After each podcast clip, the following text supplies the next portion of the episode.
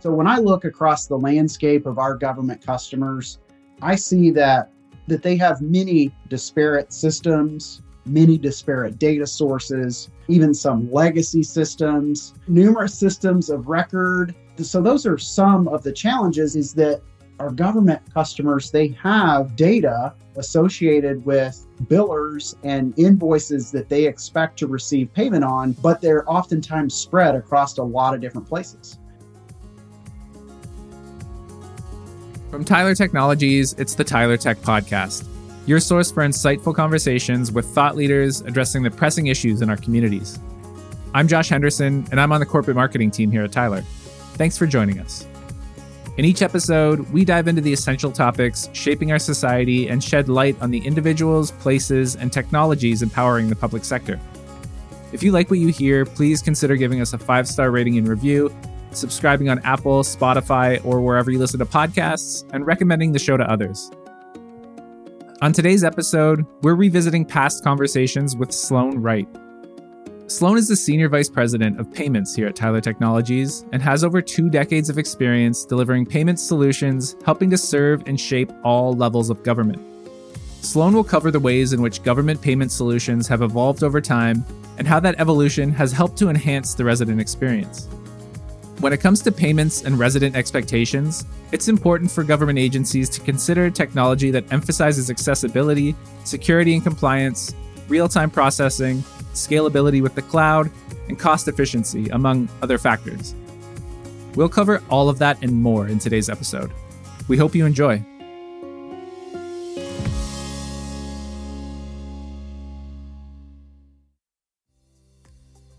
First up, Sloane is going to walk us through the definition of payments and how a resident might interact with various government payment channels.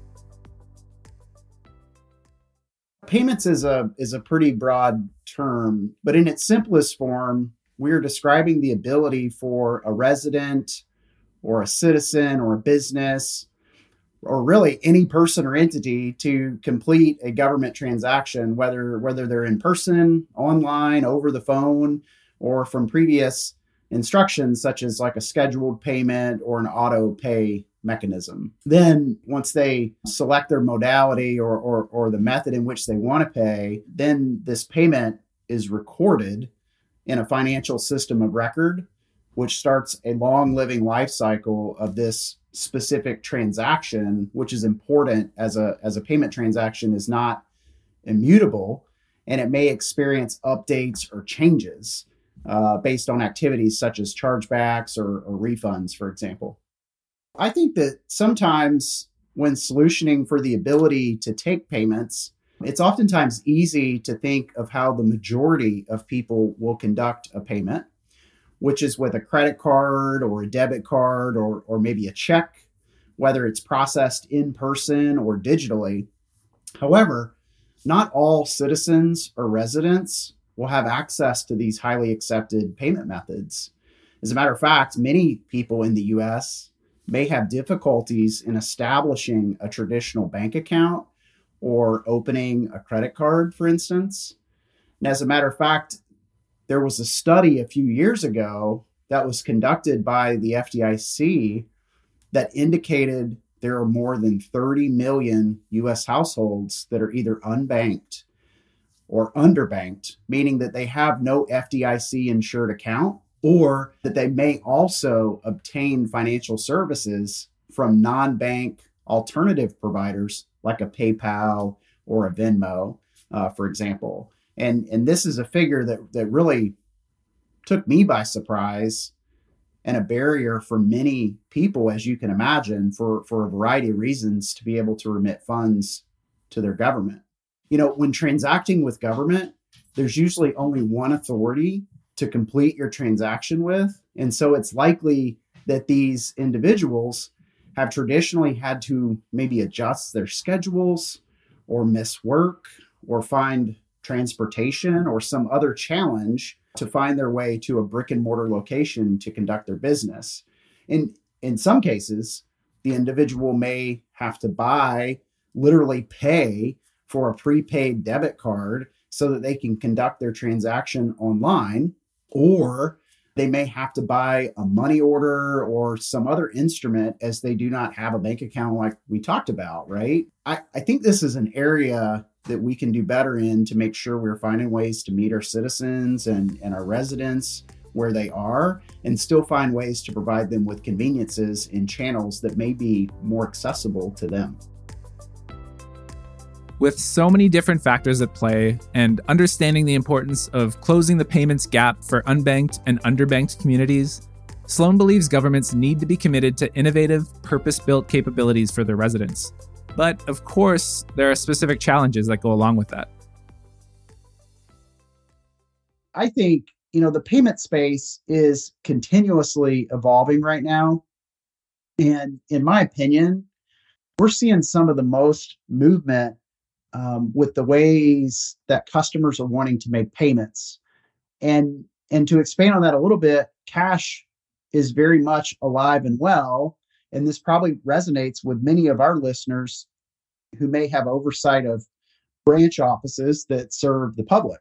I, I think this is probably an area that that does cause our government offices to still have you know legacy cash practices where they've got so many stations set up with team members who have cash drawers and they can take these customers in and those types of things and but this is one area where our government partners they do have the ability to outsource some of the cash that typically would be flowing in to their offices. But what if there was a way to leverage a larger network to take that cash in and the government still gets receipt of those funds just like they would if it was a credit card or, or any other method?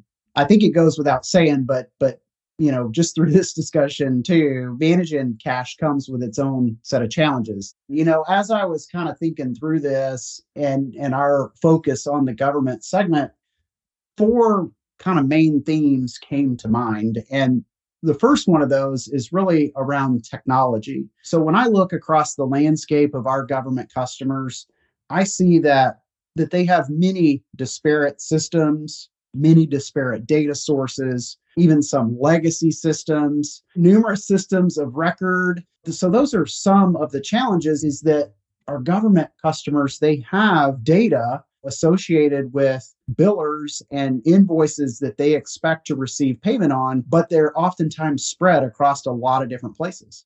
I also feel like some of the challenges are it's not just online, right? You, you, yes, you can take payment online potentially, but you also have in person payment acceptance challenges. And then I would even throw in IVR. Uh, so you know that's that's the solution where where you can essentially dial in um, via via phone line and and you work with an automated solution to make your payment, as well as many of our government customers still support things like mail order uh, type scenarios where where you may mail in your bill you know when when it becomes due. So so those provide um, some technology challenges even though it's mail right and then the last thing i'm thinking about in technology as a challenge is is the emerging payments space so um, emerging payment methods and the constant flux with technology so you know if you want to offer apple pay there's work that has to be done to be able to present Apple Pay to your customers. Or if you want to um, offer PayPal, there's work that has to be done there. Um, so, so those feel like challenges in the tech space. The the next area that really strikes me um, as presenting challenges is reconciliation. Taking in the money is really only part of the battle. You you also need the ability to track the entire life cycle of a transaction and and that often means that it is a living order until several months after that initial interaction with that customer and and just to kind of level set with everybody this is because there is the ability for a user to issue a chargeback. So maybe they don't remember that they made this charge. Maybe somebody else in their household made the charge and and the person receiving the you know the the credit card statement doesn't recognize that. But the networks the card networks provide the ability for this chargeback process. And so and so you have to allot for that as well as maybe more typical scenarios would be refunds. You know, if, if a refund needs to be issued, that's still a living order. And the same thing um, with returns. So reconciliation really felt like a challenge in the government space for me when it comes to payments. And and then the last kind of big bucket theme that that struck me is is you know needing some space on our podcast here um, as a challenge is around PCI. So so this is the payment card industry compliance standards that are are set and put out by all of the card networks. And PCI is everyone's concern, and and sometimes that that can be very scary, you know, especially for a government customer who you know who may not be um, staffed to take on this big compliance and security burden. Stay tuned. We'll be right back with more of the Tyler Tech podcast. I hope you're enjoying listening to this episode of the Tyler Tech Podcast. Hey, podcast listeners. My name is Jade Champion, and I'm here with Brianna Case to tell you about Tyler's annual user conference, Tyler Connect. Brianna, tell our listeners why they shouldn't miss Connect 2024. Well, Jade, Connect us back in the beautiful city of Indianapolis, Indiana, and we have so much planned. From product training and networking opportunities to influential speakers, this year's conference has it all. I hear there's an awesome keynote speaker as well. What can you tell us about that? Yes, we're excited to announce Lisa Bodell as this year's keynote speaker. Lisa is a best selling author and the CEO of FutureThink, and she's all about eliminating complexity and boosting productivity and innovation in the workplace. Get ready to feel inspired, fuel your curiosity, unleash your creativity, and most importantly, do meaningful work. Be sure to mark your calendars for Tyler Connect 2024 from May 19th to May 22nd. And you can still take advantage of early bird pricing right now, which saves you $250 if you register before March 22nd at tylertech.com slash connect or by clicking the link in our show notes. We hope to see you in Indy as we continue transforming for tomorrow. Now let's get back to the Tyler Tech Podcast. Expanding on that idea of security and compliance, Sloane dives into what risks are at play in the government payments space and how modern solutions work to protect residents from becoming victims of fraud. As many of our listeners likely know, government is not really considered a high risk payments acceptance environment. That said, we do see our share of pockets of bad actor activity. This is why legacy technologies like address verification and card verification values, you know, the little CVV code, um, this is why those are so critical. I, I called these legacy because these are really table stake values that help us combat fraud rather than cause friction to the user.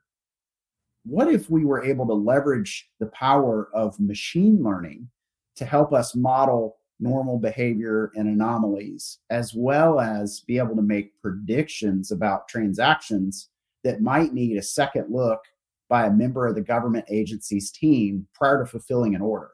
Or, or, or perhaps even better, layer in some artificial intelligence that asks the user to further prove who they are before we allow the transaction to be complete, coupled with the power of the cloud. We we have solidified a design partner from one of our largest state government partners to help us understand exactly how they are currently identifying and mitigating fraud in their state by leveraging their workforce team members. We hope to learn from this design partnership and implement, you know, the foundational solutions to provide these capabilities to any of our clients and our listeners here who are seeing increased bad actor activity.